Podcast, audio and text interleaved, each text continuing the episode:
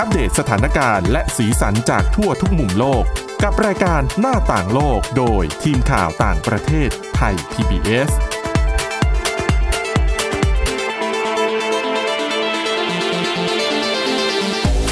สวัสดีค่ะ ต้อนรับคุณผู้ฟังเข้าสู่รายการหน้าต่างโลกนะคะ มาอัปเดตสถานการณ์แล้วก็สีสันจากทั่วทุกมุมโลกกับทีมข่าวต่างประเทศไทย PBS ค่ะ เจอพวกเราทุกวันจันทร์ถึงวันศุกร์นะคะ วันนี้กับคุณวินิษฐาจิตกรี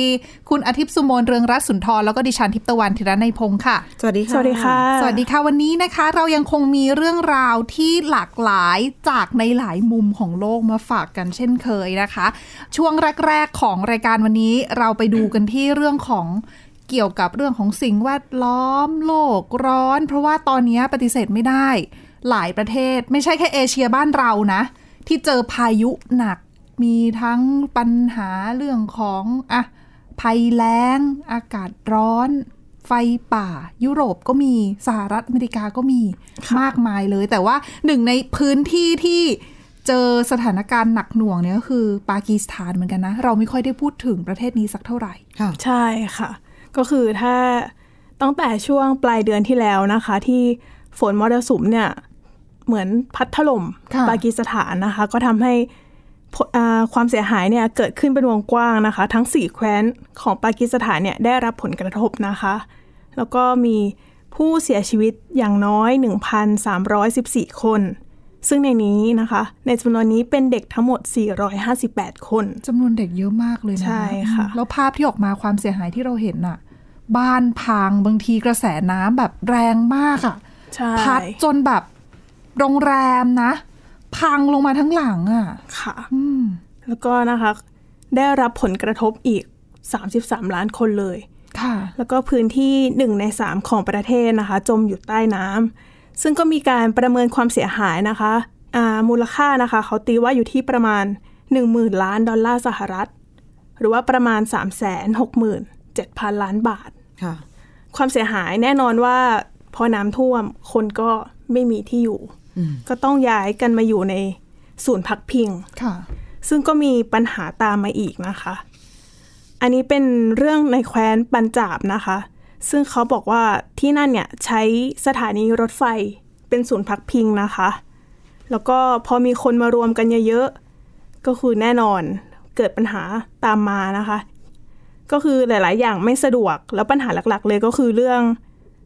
อ่าห้องน้ำอืมสำคัญนะใช่คือไม่ว่าอย่างสมมุติเป็นศูนย์พักพิงต่างๆ เนี่ย เรื่องของค่ะห้องน้ำแบบเป็นเรื่องใหญ่อะเพราะว่าค่ะทุกคนต้องเข้าห้องน้ำวันหนึ่งเนี่ยไม่ใช่แค่ครั้งเดียวด้วย อืมใช่ค่ะแล้วคือที่ศูนย์พักพิงแห่งนี้นะคะ ไม่มีห้องน้ำอืมอ๋อ เพราะว่าเป็นสถานีรถไฟใช่ด้วยนะคะอาจจะมีแต่ว่าไม่เพียงพอเอาหรืว่าแน่นอนแล้วก็ได้รับความเสียหาย เพราะว่าปกติจากน้ำท่วมอะเขาก็คงไม่ได้ทำห้องน้ำไว้เยอะหรอกมั้งสถานีรถไฟอะเนาะอืมอืมค่ะ แล้วแน่นอนนะคะว่าพอไม่มีการทำธุระส่วนตัว หรือว่าการขับถ่ายนะคะ ก็ต้องไปทำกลางแจ้งค่ะ แต่ของเขาไม่ได้มีรถแบบรถสุขาแบบบ้านเราเนาะดิฉัอาจนจะว่ามีมีไม่ได้อาจจะเข้าไปไม่ได้ไงใช่เพราะว่าต่อพื้นท่วมที่ตรงนั้นตรงนี้ได้รับเนอะความเสียหายคือพื้นที่เยะตรงเนี้ยค่ะ คือเป็นจุดหนึ่งที่น้ำท่วมไม่ถึงค่ะ ก็คือรอบๆก็คือน้ำท่วมหมดเลยนะคะ แล้วอย่างที่ทราบกันว่าอ่าปากีสถานนะคะ เป็นประเทศมุสลิม คือผู้หญิงก็จะค่อนข้างเคร่งค่ะศาสนาค่ะ พอมีเรื่องห้องน้ำแบบนี้ ผู้หญิงหลายๆคนแล้วก็เด็กด้วยเนี่ยค่ะเหมือนไม่สบายใจ เพราะว่าต้องเข้ากลางแจ้งใช่ใช่ไหมอย่างที่ค่ะคุณอาทิตย์สุมนบอก ใช่ค่ะ แล้วพอคือมีประเด็นอย่างนี้ด้วยค่ะ คือผู้หญิงไปเข้าห้องน้ำกลางแจ้ง แล้วมีคนมาแอบดูอ่าใช่ ก็เหมือนได้รับผลกระทบจากน้ำท่วมอยู่แล้ว ยังต้องมารู้สึก อับอายกับอะไรตรงนี้ด้วยอะค่ะ จริง ๆ ไม่งั้นอาจจะหาแบบทำเป็นซุ้มหรืออะไร คือหาเหมือนกระดานหรือว่าเศษใช่สังกะค่ะสีอะไรมากั้นๆเนาะแต่ก็ไม่แน่ เพราะว่าสถานการณ์มันย่ำแย่มากเขาอาจจะแบบหาอุปกรณ์ไม่มีอะไรไม่ได้เลยใช่นะคะก็คือทำให้ทุกคนนะคะ ไม่สบายใจที่ต้องไปเข้าห้องน้ำกลางแจ้งต้องไปทำธุระนะคะ แล้วการขับถ่ายในที่แจ้งก็ยังทำให้มีพวกแมลงยุงอะไรอย่างนี้อีก ก็คือส่งผลให้สภาพแวดล้อมย่ำแย่ไปอีก ก็เสี่ยงที่จะทำให้เกิดโรคระบาดได้เหมือนกันนะ ใช่ เพราะว่าถ้าค่การจัดการในเรื่องของห้องน้ำพวกเนี้ยไม่ค่อยดีอะหลายโรคเลยที่ตามมาได้ใช่ปกติโรคกับน้ำก็มีเยอะอยู่แล้วฉี่หนูใช่เอ้ยค่ะอะไรเอ้ยนี่มาจากคนอีกเชื้อแบบ พวกอหิวาท้องร่วงบิดอะไรมาทางนี้หมดเลย ค่ะหนึ่งในอาอาคุณหมออาสานะคะ เขาเดินไปที่เดินทางไปที่ศูนย์พักพิงแห่งนี้นะคะ เขาก็บอกว่าเนี่ยแหละ การขาดแคลนห้องน้ำนะคะ เป็นสาเหตุหลักที่ทำให้เกิดการติดเชื้อทางผิวหนัง แล้วก็โรคที่เกี่ยวกับท้องอย่างเช่น ท้องร่วงอืมอะไรอย่างเงี้ยค่ะ อย่างค่ะที่คุณวินิษฐาบอกเป็นเรื่องนะคะความสะอาด ใช่ แล้วตอนนี้วิธีที่ผู้หญิงหลายคนทำก็คือ เลือกที่จะดื่มน้ำน้อย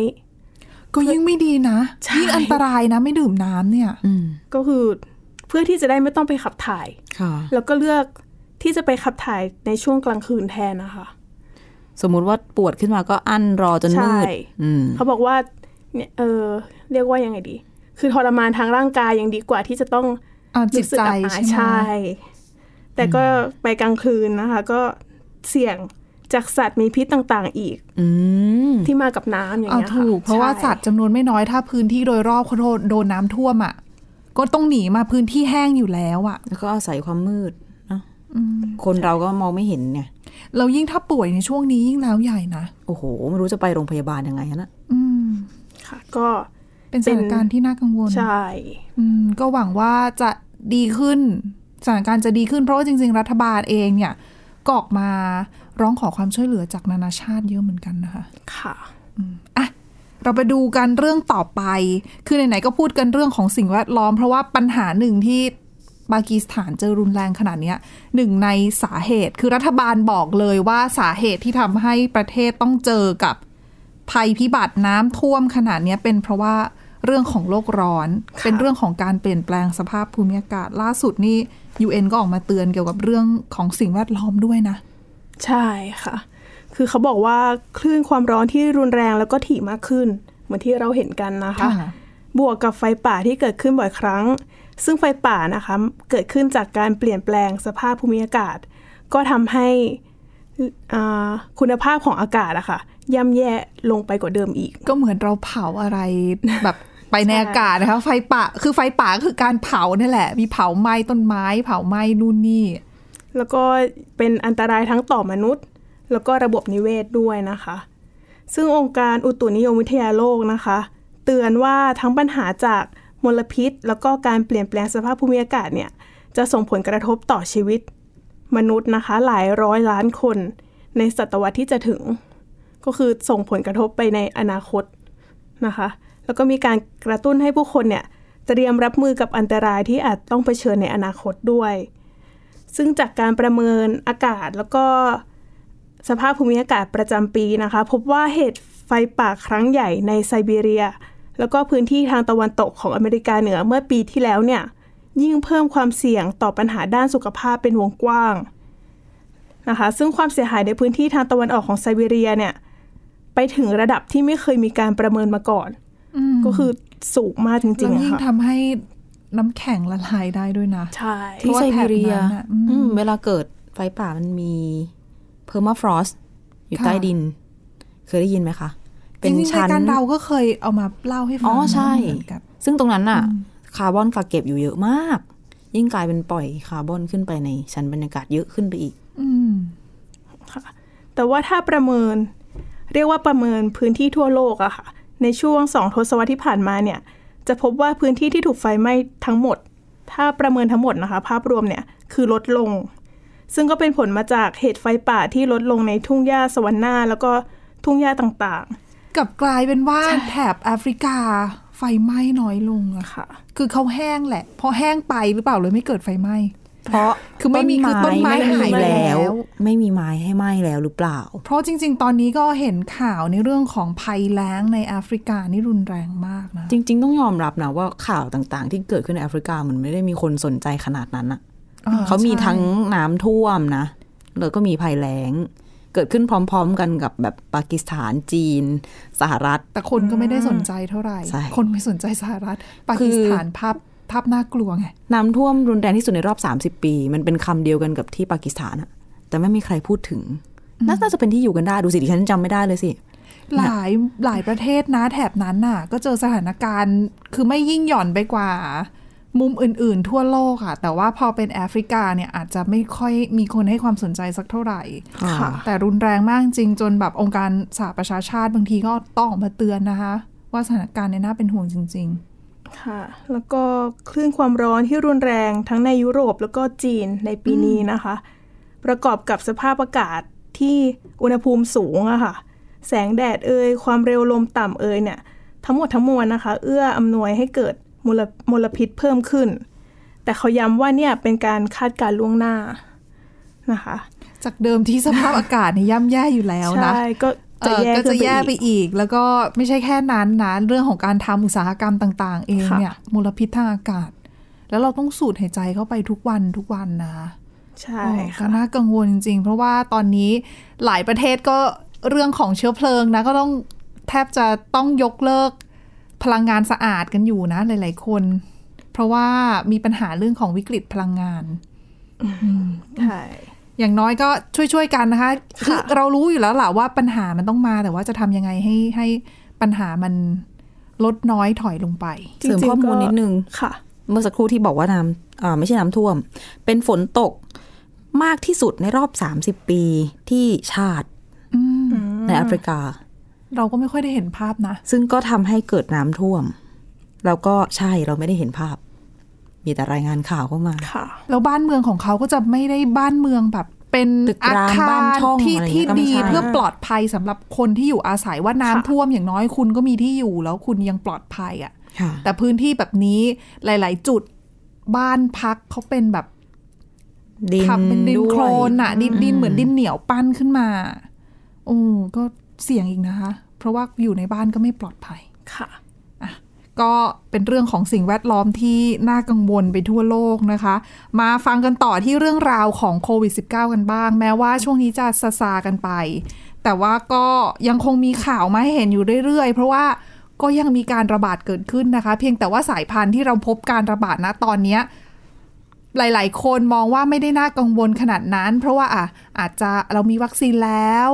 เป็นก็ไม่ค่อยแสดงอาการบางทีติดแบบไม่รู้ตัวไม่รู้เนื้อรู้ตัวนะคะค่ะบางคนค่ะบางทีหายไปโดยที่ไม่รู้ตัวก็มีถ้าไม่ได้ตรวจ ไม่เจอ ไม่ตรวจก็ไม่เจอใช่แต่นั่นไม่ได้หมายความว่าโรคนี้จะไม่น่ากังวลแล้วนะอ่าใช่เออยังคงน่ากังวลแค่ เพราะว่าตอนนี้ยังไม่ได้มีสายพันธุ์ที่น่ากังวลออกมาสักเท่าไหร่ ยกเว้นว่ามันระบาดได้ง่าย แต่ยังไงเนี่ยความคืบหน้าในเรื่องของการพัฒนาวัคซีนก็ยังมีอยู่ต่อเนื่อง เพราะว่าอย่างที่ทราบกันดีว่า BA.4 BA.5 ระบาดง่ายมาก ๆ นะ ง่ายจนดิฉันว่าหลายประเทศรวมถึงบ้านเราด้วยจะมองว่ามันเป็นคล้ายโรคหวัดที่แบบเดี๋ยวก็เป็นเดี๋ยวก็อะไร ถ้าเราหันไปดูต่างประเทศตอนนี้หน้ากากแทบไม่เห็นแล้วนะ ใช่ดิฉันรู้สึกว่าทุกคนแบบกลับมาใช้ชีวิตกันเหมือนเมื่อก่อนแล้วอะมีกิจกรรมที่เป็นเทศกาลการรวมตัวแบบคนเยอะแน่นแน่นๆเบียดเบียดๆอะอย่างเมื่อเร็วๆนี้สัปดาห์ที่แล้วมะ ที่สเปนอ่าเทศกาลปลามะเขือเทศเมื่อนะปลายปลายเดือนสิงหาคม ใช่ โอ้โห คนนี่แบบ ไม่ได้เห็นคนแน่นแบบนี้มานานมากแล้วอะเบียดกันแบบเนื้อแนบเนื้อโควิดไม่ต้องพูดถึง ใช่ อืม ก็เป็นอย่างนั้นไปแล้ว แต่ว่าโอเค การป้องกันก็ยังต้องทำอยู่ ดังนั้นสัปดาห์นี้แล้วนะคะ ที่สหรัฐเนี่ยมีวัคซีนรุ่นใหม่ แบบใหม่แบบอัปเดตค่ะออกมาให้ฉีดกันแล้ว เป็นความคืบหน้าสำคัญเหมือนกันในการเดินหน้าป้องกันโควิด -19 ที่สหรัฐหลังจากสัปดาห์ที่แล้วตอนต้นเดือนกันยายน ทางสำนักงานอาหารและยาสหรัฐออกมา อนุมัติไฟเขียวตัวนี้ แล้วก็ภายในเวลาอาทิตย์หน่อยๆนะคะไม่ถึงสัปดาห์ดีอะ่ะก็กระจายวัคซีนไปทั่วประเทศแล้วก็พร้อมให้ฉีดแล้ว จะเล่าให้คุณผู้ฟังฟังกันว่าวัคซีนรุ่นใหม่นี้ยังไงบ้าง ค่ะ เป็นวัคซีน mRNA นะคะ มี 2 ตัวด้วยกันจาก 2 บริษัทใหญ่ 2 เจ้าใหญ่ที่ทำ mRNA มาตั้งแต่แรกก็คือ ด้านนึงก็คือไฟเซอร์บวก BioNTech กับอีกด้านหนึ่งก็คือ Moderna เรียกว่าเร่งทำเร่งพัฒนาให้ใช้ได้ทันหน้าหนาวนี้ เพื่อจะรับมือกับสายพันธุ์ย่อยโอมครอน BA.4 กับ BA.5 นั่นแหละ แล้วไม่ได้ป้องกันแค่ BA.4 กับ BA.5 ด้วยนะ เพราะว่าสายพันธุ์เดิมเนี่ย เขาก็ยังจะป้องกันได้อยู่ เพราะว่าผู้เชี่ยวชาญอธิบายว่าตัววัคซีนรุ่นใหม่เนี่ยส่วนประกอบพื้นฐานไม่ได้ต่างจากตัววัคซีน mRNA ดั้งเดิม แต่ว่ามีการเข้าไปดัดแปลงให้วัคซีนตัวนี้สามารถมุ่งจัดการกับเชื้อโควิด -19 สายพันธุ์ย่อย BA.4 กับ BA.5 ได้ด้วย แล้วก็เวลาฉีดเนี่ยค่ะ เขาจะเอามาใช้แทนบูสเตอร์ตัวเดิมที่เคยใช้อยู่ ก็เอาเวอร์ชั่นใหม่มาใช้แทนเลย แล้วก็จะตั้งเงื่อนไขแบบนี้นะคะ ถ้าเป็นของไฟเซอร์เนี่ย จะฉีดได้ตั้งแต่อายุ 12 ปีขึ้นไป ส่วนถ้าเป็นโมเดอร์นาจะให้ฉีดในอายุ 18 ปีขึ้นไป ไฟเซอร์โดสหนึ่งของเขาคือ 30 ไมโครกรัม ส่วนโมเดอร์นาโดสหนึ่งคือ 50 ไมโครกรัม แล้วก็ทางอย.สหรัฐกำหนดเอาไว้ว่าถ้าจะฉีดวัคซีนรุ่นใหม่แบบนี้ จะต้องฉีดเข็มรุ่นเดิมมาก่อน อย่างน้อยสองเข็ม อ๋อ คือไม่จำเป็นต้องกระตุ้นรุ่นเดิมถูกไหมคะ ไม่จำเป็น แต่ถ้ากระตุ้นมาแล้วก็ย่อมได้ไม่เป็นไร แต่เงื่อนไขก็คือเหมือนกับต้องเริ่มด้วยวัคซีน basic ก่อนเนาะอ๋อสองเข็มค่ะแรก ถึงจะมาได้รุ่นใหม่ สงสัยอย่างหนึ่งว่าตัว booster ตัวใหม่เนี้ยคือตัวเดียวกับก่อนหน้านี้ที่มีข่าวว่าเป็นวัคซีนที่ target เฉพาะโอมิครอนหรือเปล่า หรือว่าคนละตัวคนละตัวกัน กี่เดือนแล้วก่อนหน้านี้จำได้ไหมโอ้ดิฉันว่า นาตั้งแต่ตอนที่โอมิครอนระบาดใหม่ๆนู่นน่ะ มันมีหลายบริษัทนะที่ทำอยู่อะซึ่งไฟเซอร์ก็ทำกับโมเดอร์นาก็ทำนะ ฝั่งยุโรปก็มีที่เขาทำดิฉันจำชื่อบริษัทไม่ได้ ใช่ Novavax หรือเปล่า ดิฉันเชื่อว่ามีหลายบริษัททำซึ่งหนึ่งในนั้นก็คือเป็น mRNA ด้วยล่ะของสองเจ้าเนี่ยถ้าดิฉันก็เลยสงสัยว่า เอ๊ะ แล้วไอ้ตัววัคซีนที่ target เฉพาะโอมิครอนโดยเฉพาะกับตัวที่เป็นเป็นแบบสายพันธุ์คู่แบบเนี้ย อ๋อ เป็น bivalent อ่าเหมือนกันหรือเปล่า ไม่แน่ใจในส่วนนั้นแต่ว่ารู้ว่าที่มาของตัวใหม่ตัวเนี้ย คือ FDA อะเป็นหน่วยงานที่เดินหน้าแนะนำการปรับสูตรวัคซีน จนทำให้เกิดวัคซีนตัวนี้ขึ้นมาค่ะไม่แน่ว่าที่คุณทิพย์ตะวันบอกอาจจะเป็นแบบที่สูเขาตรที่เขาคิดเองอ่าแล้ว FDA อะเข้าไปแนะว่าควรจะปรับให้มันได้ทีเดียว สองอย่างไปเลยหรือเปล่า คือ FDA ไม่ได้พูดอย่างนี้นะค่ะ FDA เขาพูดแค่ว่า จริง ๆ ก็คือเขาเอ่อให้เครดิตเรื่องของการแบบที่มันพัฒนาออกมาได้อย่างรวดเร็วเป็นเวอร์ชั่นใหม่ แบบเร็วเนี่ย เพราะว่าเมื่อสองเดือนที่แล้ว ตัวของ FDA อะไปแนะการปรับสูตรแล้วก็ด้วยเทคโนโลยี mRNA ก็ทำให้บริษัทยาสามารถพัฒนาวัคซีนแบบใหม่ได้ใช่ แล้วก็ภายในสองเดือนไม่ใช่แค่อนุมัติ สองเดือนนี่คือ วางจำหน่ายแล้วอะตอนนี้คือถึงแขนแล้วคือของก็ชาวอเมริกัน คือเอาจริงๆก็ไม่ต้องมีการทดสอบ ก่อนหน้านี้อย่างเรื่องนี้รอบแรกนะ ไม่ได้เรื่องทดสอบนี่เอาต้องเหรอคุย ไม่เพราะว่าเห็นว่าพัฒนาเสร็จไม่กี่เดือนออกมาถึงแขนแล้วน่ะ หลายคนเขาตั้งแง่เลยบอกว่า ไหนอะการทดสอบในมนุษย์ นั่นน่ะสิคะ คือดิฉันก็แบบงงมากว่าแบบอยู่ๆก็ออกมาแล้วก็อ๋อเอ้าอนุมัติแล้วฉีดได้เลย ค่ะ ยิ่งคนที่แบบอะแอนตี้แบ็กไม่อยากไปฉีดอยู่แล้วอะยิ่งแล้วเลย เพราะว่าเอ่ออันนี้ไม่ได้มีการทดสอบในมนุษย์ แต่ว่าไม่ได้ไม่ทำนะกำลังทำอยู่เหมือนกัน ควบคู่ไป คือเขาให้เหตุผลแบบนี้ เขาบอกว่าถ้าเกิดจะอ่า ทำการทดสอบในมนุษย์ แบบเต็มรูปแบบซะก่อน แล้วค่อยอนุมัติ วัคซีนออกมาใช้จริง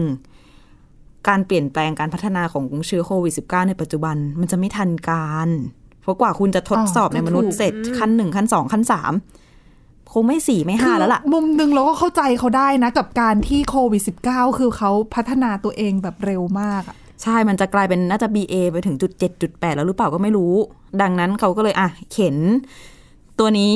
ออกมาซะก่อนนะคะ แต่ว่านั่นแหละ คนที่ลังเลดิก็ฉันว่าเขาก็คงเชื่อว่าด้วยความที่ mRNA ตอนแรกที่เป็นแบบเบสอยู่แล้วเนี่ยค่ะไม่ได้มีปัญหาค่ะดังนั้นการเสริมเข้าไปก็ไม่น่าจะเกิดผลลัพธ์อะไรที่มันเป็นผลข้างเคียงแบบเลวร้ายหรือเปล่า จากเดิมที่เราก็ทราบกันอยู่แล้วว่าผลข้างเคียงน่าจะมีอะไรบ้าง จริงๆดิฉันเชื่อว่านั่นเป็นหนึ่งในปัจจัยที่เขาใช้ตัดสิน แต่ว่าเขาก็ไม่ได้ไม่ทดสอบอะไรเลยนะคะ ฟังแล้วอย่าเพิ่งตกใจคือ มีการทดสอบในหนูทดลองเป็นอย่างน้อย เป็นเบสิกสำหรับการทดลอง ก็ยังไงก็ดีเดี๋ยวก็จะมีน่าจะมีข้อมูลออกมาเรื่องของประสิทธิภาพต่างค่ะๆแต่ก็เหมือนแบบรีบฉีดไปก่อนเพราะอะไรเดี๋ยวมันถึงหน้าหนาวด้วยไง เดี๋ยวพอโอ้ใช่ใกล้หน้าหนาวกว่านี้ เขาก็กลัวค่ะเขาจะต้องไม่ได้แค่ฉีด ไอ้เจ้าโควิด -19 สิเขาจะต้องฉีดเอ่อไข้หวัดใหญ่ด้วย แล้วมันไม่ได้ฉีดพร้อมกันได้ใช่ไหมโอ้ยตอนนี้เขาบอกว่าพร้อมกันได้แล้วคือช่วงยุคแรก ๆ อะ จะบอกว่ายุคแรก ๆ ก็ไม่ได้นะเพราะมันเพิ่งสองสปีองเอปีงเองเออแล้วนี่ไม่นับวัคซีนจริงๆ วัคซีนมีแค่ปีเดียวเองนะ ปีกว่าอ่าใช่ค่ะ เออ คือช่วงนั้นถ้าหลาย ๆ คนจำได้ว่าถ้าใครไปฉีดวัคซีนไข้หวัดใหญ่แล้วอย่าเพิ่งไปฉีดโควิดหๆต้องรือว่าเว้นนะอ่าหรือว่าฉีดโควิด แล้วอย่าเพิ่งไปฉีดไข้หวัดใหญ่ค่ะเดี๋ยวนี้ไม่เป็นอย่างนั้นแล้วนะ เพราะว่าล่าสุดเนี่ยตัวผู้ประสานงานโควิด ของทำเนียบขาว ออกมาบอกว่าจริงๆเนี่ย ฉีดพร้อมกันไปได้เลยนะสำหรับตัวโควิด วัคซีน boost ไอ้ตัว booster ของโควิด เนี่ยค่ะกับวัคซีนที่เป็นเอ่อ วัคซีนไข้หวัดใหญ่ใหญ่อืมที่เป็นแล้วอัขาปเดตขาพูเหมือนกัน ใช่ แล้วเขาบอกว่าไอ้ตัวที่ฉีดเนี่ยก็ฉีดเป็นแบบตัวอัปเดตไปเลยก็ได้ เป็นเข็มกระตุ้นที่เพิ่งอนุมัติไปก็ได้เหมือนกันค่ะเขาบอกว่าจะเริ่มน่าจะเริ่มฉีดได้เนี่ยประมาณเดือนนี้แหละ แล้วก็แนะนำให้คนที่อายุ 50 ปีขึ้นไปเนี่ย ไปฉีดซะ โดยเขาบอกว่าสาเหตุที่ฉีด พร้อมกันได้เนี่ย เขาคือดิฉันไม่รู้ดิฉันคิดว่าเขาไม่น่าพูดติดตลกนะ แต่เขาบอกว่านี่เป็นเหตุผลว่าทำไมพระเจ้าถึงสร้างเรามาสองแขน ติดตลกแหละอ้าวเหรอเขาบอกเขาเชื่อตัวเขาเขาบอกว่าตัวเขาเนี่ยเชื่อว่าพระเจ้าสร้างเรามาสองแขน เพราะว่าแขนหนึ่งจะได้เอาไว้ฉีดไข้หวัดใหญ่อีกแขนหนึ่งฉีดโควิดแล้วถ้าเกิดมันมีโรคที่สามโรคที่สี่ต้องเป็นต้นขาซ้ายแล้วก็ต้นขาขวาหรือเปล่าไอ้ดิฉันไม่แน่ใจเหมือนกัน ได้ใช่ไหมเราสามารถฉีดวัคซีนโควิดที่แบบ ส่วนอื่นที่ไม่ใช่แขนได้ไหมคะดิฉันไม่เห็นเขาทำกันนะเขาน่าจะคิดคือมาแล้ส่วนวใหญ่ล่ะเขาก็ต้องฉีดที่แขน แต่เขาฉีดเข้ากล้ามเนื้ออยู่แล้วนี่อ่าก็ถูก แต่ว่ากล้ามเนื้อมัดไหน มันคงมีผลกับความรวดเร็วอะไรต่างกันไหมหรือว่าดิฉันว่าน่าจะเกี่ยวเพราะว่าเรื่องของเทคนิคการฉีดตำแหน่งการฉีดอะไรอย่างนี้คือเขาต้องคิดมาอยู่แล้วอะแต่ง่ายที่สุดนะ คิดว่าแบบกล้ามเนื้อตรงแขนที่ได้รับผลกระทบจะกระทบกับการใช้ชีวิตน้อยที่สุด อ่าคุณยังเหลือแขนอีกข้างหนึ่งไงเพราะว่าแขนคุณไม่ต้องใช้ทั้งสองข้างก็ได้มันใช้แหละแต่ใช่มันเลี่ยงได้ แต่ว่าถ้าเป็นขาขาเนี่ยคุณต้องเดินทั้งสองข้างกระเพลกละสมมุติว่าถ้าแบบบวมใช่ไหมตึง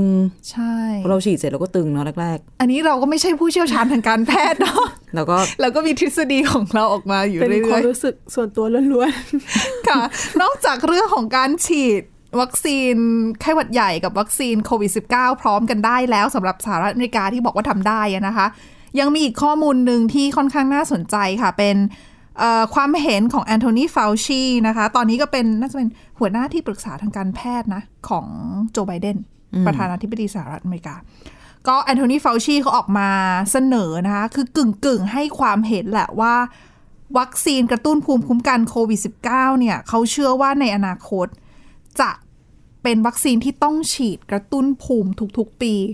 ลักษณะเดียวกับวัคซีนไข้หวัดใหญ่ค่ะอืมก็คือ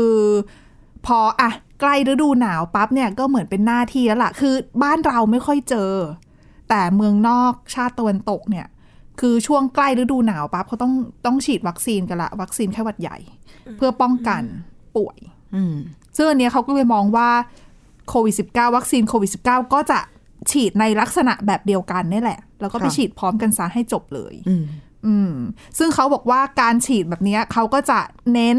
ไปที่ผู้สูงอายุแล้วก็ผู้ที่มีภูมิคุ้มกันบกพร่อง ซึ่งอาจจะจำเป็นจะต้องได้รับการฉีดวัคซีนกระตุ้นภูมิคุ้มกันมากกว่าหนึ่งเข็มมากกว่าคนทั่ว ๆ ไปอะ่ะนอกจากนี้วัคซีนที่ใช้เนี่ยเขาบอกว่าก็ต้องมีการอัปเดตอยู่เรื่อยๆ คือปรับให้เข้ากับสายพันธุ์หลักที่แพร่ระบาดอยู่ณขณะนั้น เช่นอะตอนนี้ฤดูหนาวที่กำลังจะถึงสายพันธุ์ที่ระบาดหลักก็น่าจะเป็น BA.4 BA.5 ค่ะก็น่าจะมีการสนับสนุนให้มีการฉีดวัคซีนที่เป็น booster ตัวล่าสุดที่อัปเดตตัวล่าสุดอะอ่าที่เป็นสองสายพันธุ์เนี่ยในช่วงก่อนฤดูหนาวนี้เพื่อป้องกัน ปีหน้าถ้าช่วงก่อนที่จะมีการฉีดวัคซีน มีการแพร่ระบาดของสายพันธุ์หลักอื่น ๆ ที่อาจจะเกิดขึ้นใหม่ ก็ใช้เป็นตัวนั้นซะในลักษณะนี้ ซึ่งแน่นอนก็ต้องมีการพัฒนาวัคซีนอยู่เรื่อยค่ะๆนอกจากนี้เขาบอกว่าน่าจะต้องจัดทีมด้วยแหละในการรีวิว คือพิจารณาว่าการระบาดสายพันธุ์ที่ระบาดณขณะนั้นเนี่ย ในช่วงนั้นๆ มีสายพันธุ์ไหนที่มันอันตรายหรือเปล่า จริง ๆ เขาก็คงใช้ระบบเหมือนไข้หวัดใหญ่อะเนาะ ใช่ แต่ทั้งไข้หวัดใหญ่ก็การพิจารณาอะไรควมต่างๆ เสี่ยงก็ไม่ได้เยอะเท่าโควิดไหมแต่เขาก็เสียชีวิตเยอะนะปีปีปีหนึ่งอะอะก็เป็นก็จริงก็หลักหมื่นๆเหมือนกันอืมสำเฉพาะในสหรัฐนะไม่นับแบบอังกฤษและอื่นซึ่งอันเนี้ยเขาก็บอกว่าก็ต้องมีการปรับปรับสูตรอะของวัคซีนเพื่อให้เข้ากับสายพันธุ์ต่างๆ เสร็จแล้วก็ดูด้วยว่าถ้าสายพันธุ์ไหนอันตราย อาจจะต้องมีมาตรการอื่นออกมา ออกมาช่วยด้วยๆค่ะในเรื่องของการป้องกันโควิด -19 นะคะ ไม่ให้กลับมาระบาดรุนแรงอีก โดยเขาประเมินกันค่ะว่าถ้าสมมุติว่ามีการให้ฉีดวัคซีนบูสเตอร์ของโควิดเนี่ย เป็นประจำทุกปีอะนะคะ ในลักษณะเดียวกับไข้วัคซีนไข้หวัดใหญ่เนี่ยเขาก็ประเมินว่าในรายปีนะ เฉลี่ยแล้วเนี่ยการฉีดวัคซีนกระตุ้นภูมิคุ้มกันน่าจะช่วยลดความเสี่ยง คือลดจำนวนคนเสียชีวิตได้ 9,000 คน แล้วก็ลดอัตราการเข้าโรงพยาบาลได้ประมาณ1 0 0 0 0แสนคน ก็ถือว่าตัวเลขเยอะนะค่ะก็อืมใช่อืมคือเขาบอกเนี่ยอัตราการการแบบรักษาชีวิตคนแล้วก็ลดการเข้าโรงพยาบาลเนี่ยน่าจะพอๆกับการที่มีการฉีดกระตุ้นภูมิคุ้มกันของไข้หวัดใหญ่ค่ะอืมก็ถือว่าเป็นความคืบหน้าของเรื่องวัคซีน ซึ่งก็ยังต้องติดตามกันอยู่เรื่อยๆสำหรับโควิด -19 เพราะว่าถึงแม้ว่าทุกอย่างจะเริ่มกลับมาเหมือนเดิม แต่ก็ ก็ยังต้องเฝ้าระวังกันอยู่ อย่าประมาทค่ะ อะ ใช่ค่ะ และนี่คือทั้งหมดของรายการหน้าต่างโลกในวันนี้นะคะ คุณผู้ฟังสามารถมาฟังรายการได้ที่ www.thaipbspodcast.com หรือว่าฟังผ่านพอดแคสต์ได้ทุกช่องทาง ค้นหาคำว่าหน้าต่างโลกค่ะ วันนี้พวกเราทั้ง 3 คน แล้วก็ทีมงานลาไปก่อนนะคะ สวัสดีค่ะ สวัสดีสค่ะวัสดีค่ะ Thai PBS podcast. View the world via the voice.